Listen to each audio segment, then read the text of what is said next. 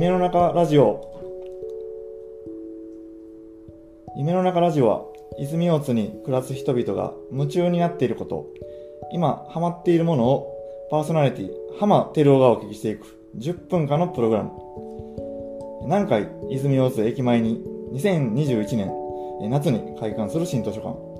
愛称シープラの開館準備の一環としてお届けしています、えなんで図書館への人の興味を聞いてるのってそりゃこれからの図書館は本を貸すだけでなくたくさんの人たちにいろいろと使ってもらえるようにしたいからです。これまでの図書館イメージにとらわれないさまざまなことができる図書館になりますよ。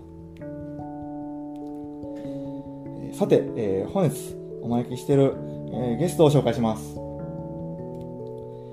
泉大津を中心に、えー子ども商店プロジェクトの展開などさまざまな事業をされています。湘南市塾代表の岩田千恵美さんです。よろしくお願いします。こんにちは、よろしくお願いします。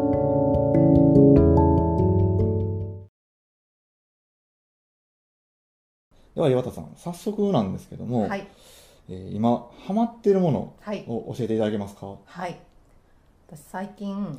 い。ミセスグリーンアップルというバンドはいのはいはい。曲にハマってまして、はい。テロさんご存知ですか？はい。あのそんなには知らないんですけども はい、はい。ラジオとかで聞いそうたりは、ですよね。はいしてます。実は私もはい。ちょっと前まで全然知らなかったんです。よ、はい。もうなんて読むのかもわからないようなレベルだったんですけど、実はその子ども商店プロジェクトという、はい。あの活動の中で一緒にやっている小学生たちから教えてもらって、はい。で調べて聞いてみたらすごくいい曲があって最近ハマってます。ありがとうございます。えー、とその子ども商店プロジェクトについてそしたらあのお伺いしたいなと思うんですけど、えー、と子ども商店プロジェクトっていうのは、まあ、経営とか社会の仕組みを通じて、えーマネジメントマネジメントゲームを行って、えーそういった仕組みとかを学ぶというふうにお伺いしてるんですけどもその紹介に詳細についてお伺いしてよろしいでしょうか？はい泉大津子ども商店プロジェクトは2018年の1月から始めまして主な活動の柱としては2つあります。で1つは今言っていただいたマネジメントゲームという、はい。そのゲームを通じてえー会社経営を学ぶ、はい。実際に製造業の社長になってもらって、うん。小学生でももう社長としてゲームに参加してもらって、会社経営をやっていく。でその中であの意思決定今何をしたらいいか、うん。どうしたら会社にとってプラスになるかみたいなことを学んだり、会計のことを学んだりするんですね。でそれをやって、えー、とじゃあ実際学んだことを実践してみようということで今まで助松神社とか北助松商店街とか、あのオズフェスといったその地域のイベントの中でお店を出してあの1日ですけども、まあ、商売をやると、でそれが2つ目の柱としてあの活動をしています。わかりました。えー、子供のみ子供のみんなが、えーマネジメントゲームを通じてそういった、えー社社会の仕組みを学んだりまたは実際に、えー商店街とかに出て行って、えーそれも商売の仕組みを学んだり実際に商売してみたりということで成長していくっていう過程がすごいああるのかなと思うんですけども、実際にその子供たちの、まあ、成長の、まあ、具体的なエピソードとかはいありましたら教えてほしいと思います。はい、まずはやっぱりその知らなかったこと学校でその会社経営とか、うん。あの会計について学ぶっていうことはないので、はい。あのそれを習得していくっていうことも大きな成長の一つではあります。はい。実際に使うあのゲームの中で使うあの用紙があるんですけども、それはもう本当の大人の経営者も使うような資金繰り表とか、あの決算書類と同じような内容なので、そういったことを子どもたちでもあの分かるようになっていくというのが一つ成長ですし、さらにそのゲームを通じたりゲームの中でだったりイベントで出展したそういう中で自分の得意なこととかあるいはちょっと苦手なことっていうのは人それぞれ子どもたちによって違いますけども、そういうのが分かってくるので、えっと、誰がいいとか悪いとかではなくて、はい。自分はこれが得意だから、はこの自分の得意なことを生かしてみんなの役に立とういとか、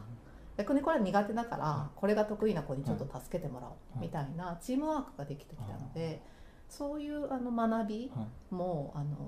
とても大きな成長というか気づきかなと思っています。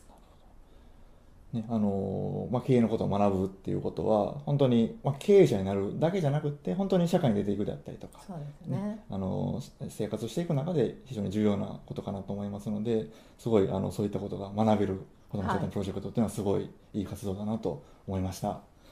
で、まあ、そんな子ども商店プロジェクトなんですけども今後の野望とかはい。展開とか考えておられることはありますか、はい。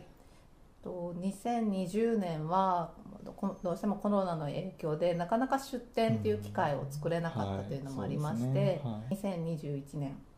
は、えーもう少し子どもたちが出店できる場所を作ろうということで、えー湘南市塾が活動拠点にしている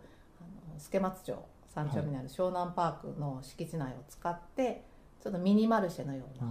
ー。そういった場作りをしてその中で子どもたちも出店していいよはい。というふうにしていきたいなと思ってます。なんで野望といいますかあの目指すところは地域の人がそこにフラッと来ていただいてで子どもたちもあの遊びに来てもいいしあの自分がお店を出す側として参加してもいいし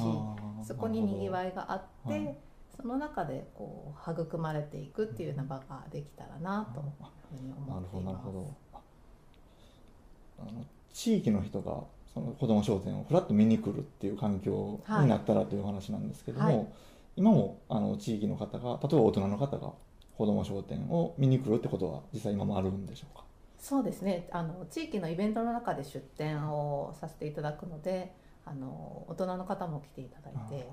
であの例えば先ほどの話にあったようにセールス営業が得意な子はもう大人を捕まえてうちの商品どうですか、はい積極的に売りに行くんですね、はい、もう本当のその大人の営業の方、顔負けのう。ちにスカウトしたいと顔負けですよ言われるぐらいの営業力を持ってる子もいたりとかしはいはいてなのでそういったその子どもたちのために何かこう特別にやっているじゃなくっうんうんその活動を通して大人も子どももうん。お互いにこう気づくことがあったり学ぶことがあったりで楽しい時間を共有できるというようなあの活動にしていきたいなと思ってます。なるほど。すごい夢のある取り組みで。ありがとうございます。はぜひまた私も見に行きたいと思います、はい、ぜひ、やっぱりあの大人の方は最初この取り組みを見た方はすごいな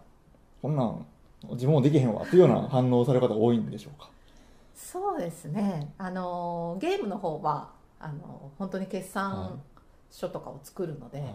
え子供でもこんなんできんの？っていうことが多いんですけど、はい実は子供たちの方が素直であ早いんですね。ですね。で大人はいちいち考えるんです。よ これってこういう意味かなみたいな。だからあの止まるんですよね、なのであの冒頭私が子供たちにミセスグリーンアップルを教えてもらったっていうはい。はい話をしましたけども、子供たち大人が知らないけれども子供たちが知っていはい。るすごくいいこととか、あのためになることとか、はい。たくさんあるんだなっていうのをこの活動の中で気づいたのではいなんかお互いにその対等な目線ではい。あの学び合いができたらいいなと思います。子供の取り組み成長を通じて大人が気づかされるようなことがすごいある取り組みということで、はい、ぜひまた、はい、あの見に行かせてもらいたいと思います。ぜひお待ちしてます。あっ